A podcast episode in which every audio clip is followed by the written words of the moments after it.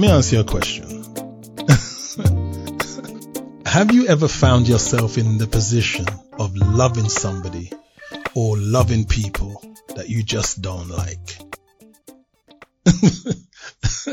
like, like, like you love them in principle, but they just get on your nerves.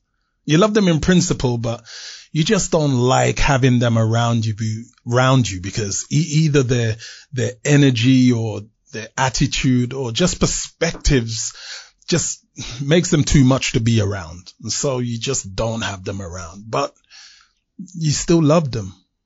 Listen, it's not hypocrisy that, that you're able to operate in this way. Some people call it being two-faced, but it's much more deeper and much more pivotal to self-identity than that. I believe that it's a clear indication that you understand the difference between loving and liking, which is essentially the difference between feeling and principle. Love, love. Let's talk about love for a moment. love is essential to how we define ourselves, how we build self-confidence, resilience, agency. Love establishes our ability to sit comfortably in our own skin and be at peace with who we are. And why? Mainly because love is the greatest unforced and intentional giving of ourselves that we engage in as human beings. Now, you can disagree with me all you want to, but you will be hard pressed to prove me wrong.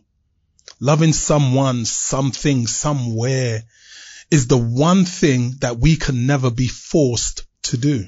We can be forced to hate somebody and, and, you know, and, and do it easily. But love, man, love is the one giving of ourselves that we must consciously and intentionally choose to do.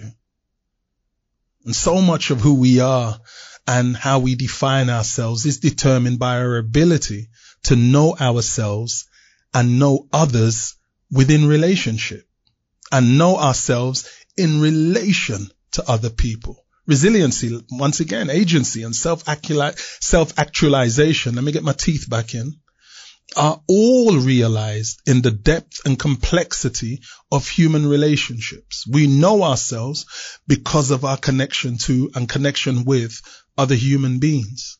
It's the realization that love runs deeper and more intentionally than just momentary feelings that enables and empowers the quality of our relationships and our lived experiences of love.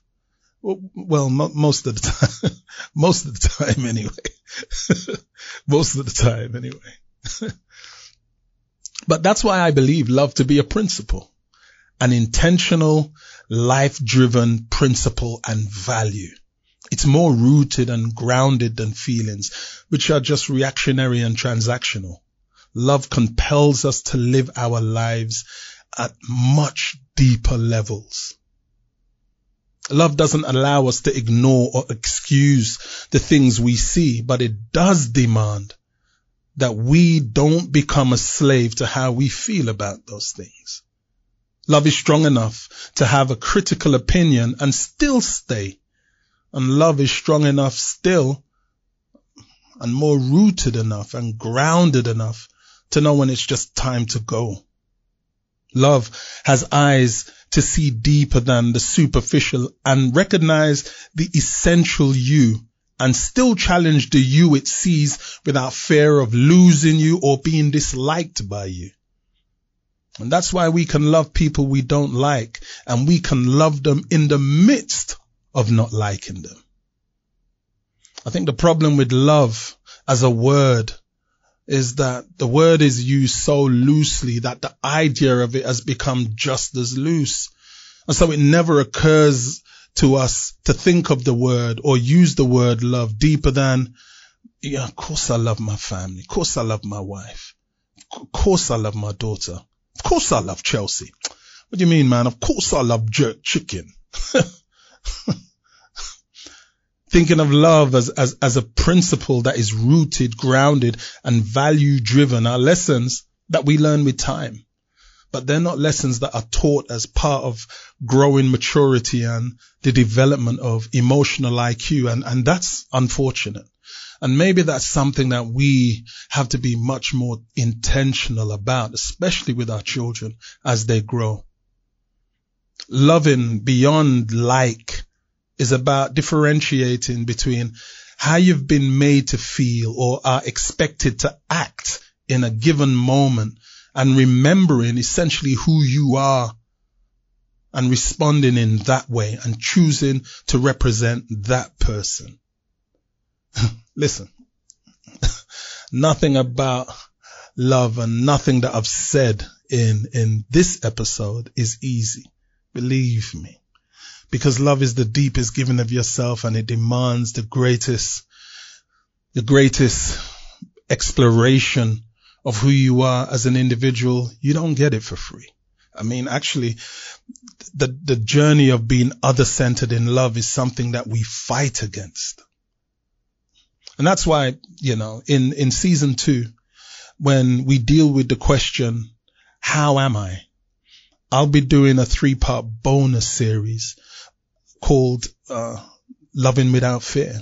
It's going to be a bonus series with and, and, and three episodes with interviews where I'm going to talk to other people who have come to that space of loving without fear in their journey and in their life. Let me tell you about somebody who showed me what that means. She was tired and I could see it on her face. Not tired from the weight of a working day, but tired from the weight that the cost of raising me was taken on her.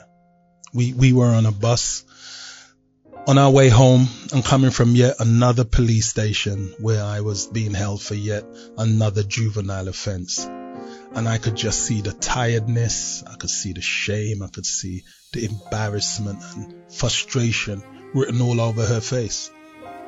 Even for 13 year old me, it, it was just as plain as day. I, I remember turning to her and and, and, and asking, Mum, Mum, Mum, do you still love me? And her weary but love filled reply was, Of course I still love you.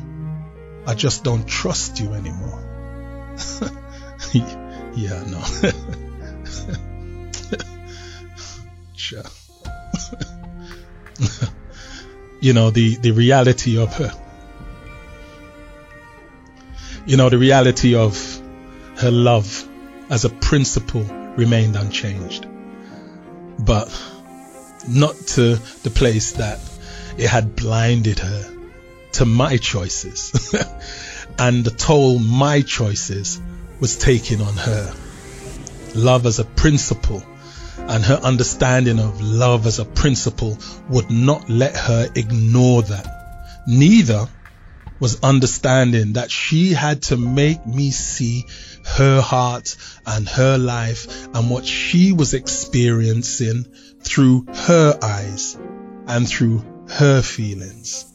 So yeah, mommy loved me with a passion in that moment. But man, she couldn't stand me. she couldn't stand me in that moment. All right. All right. Let's do the work.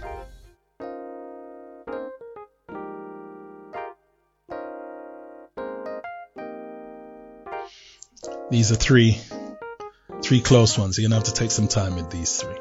Who or what have you been loving but not liking?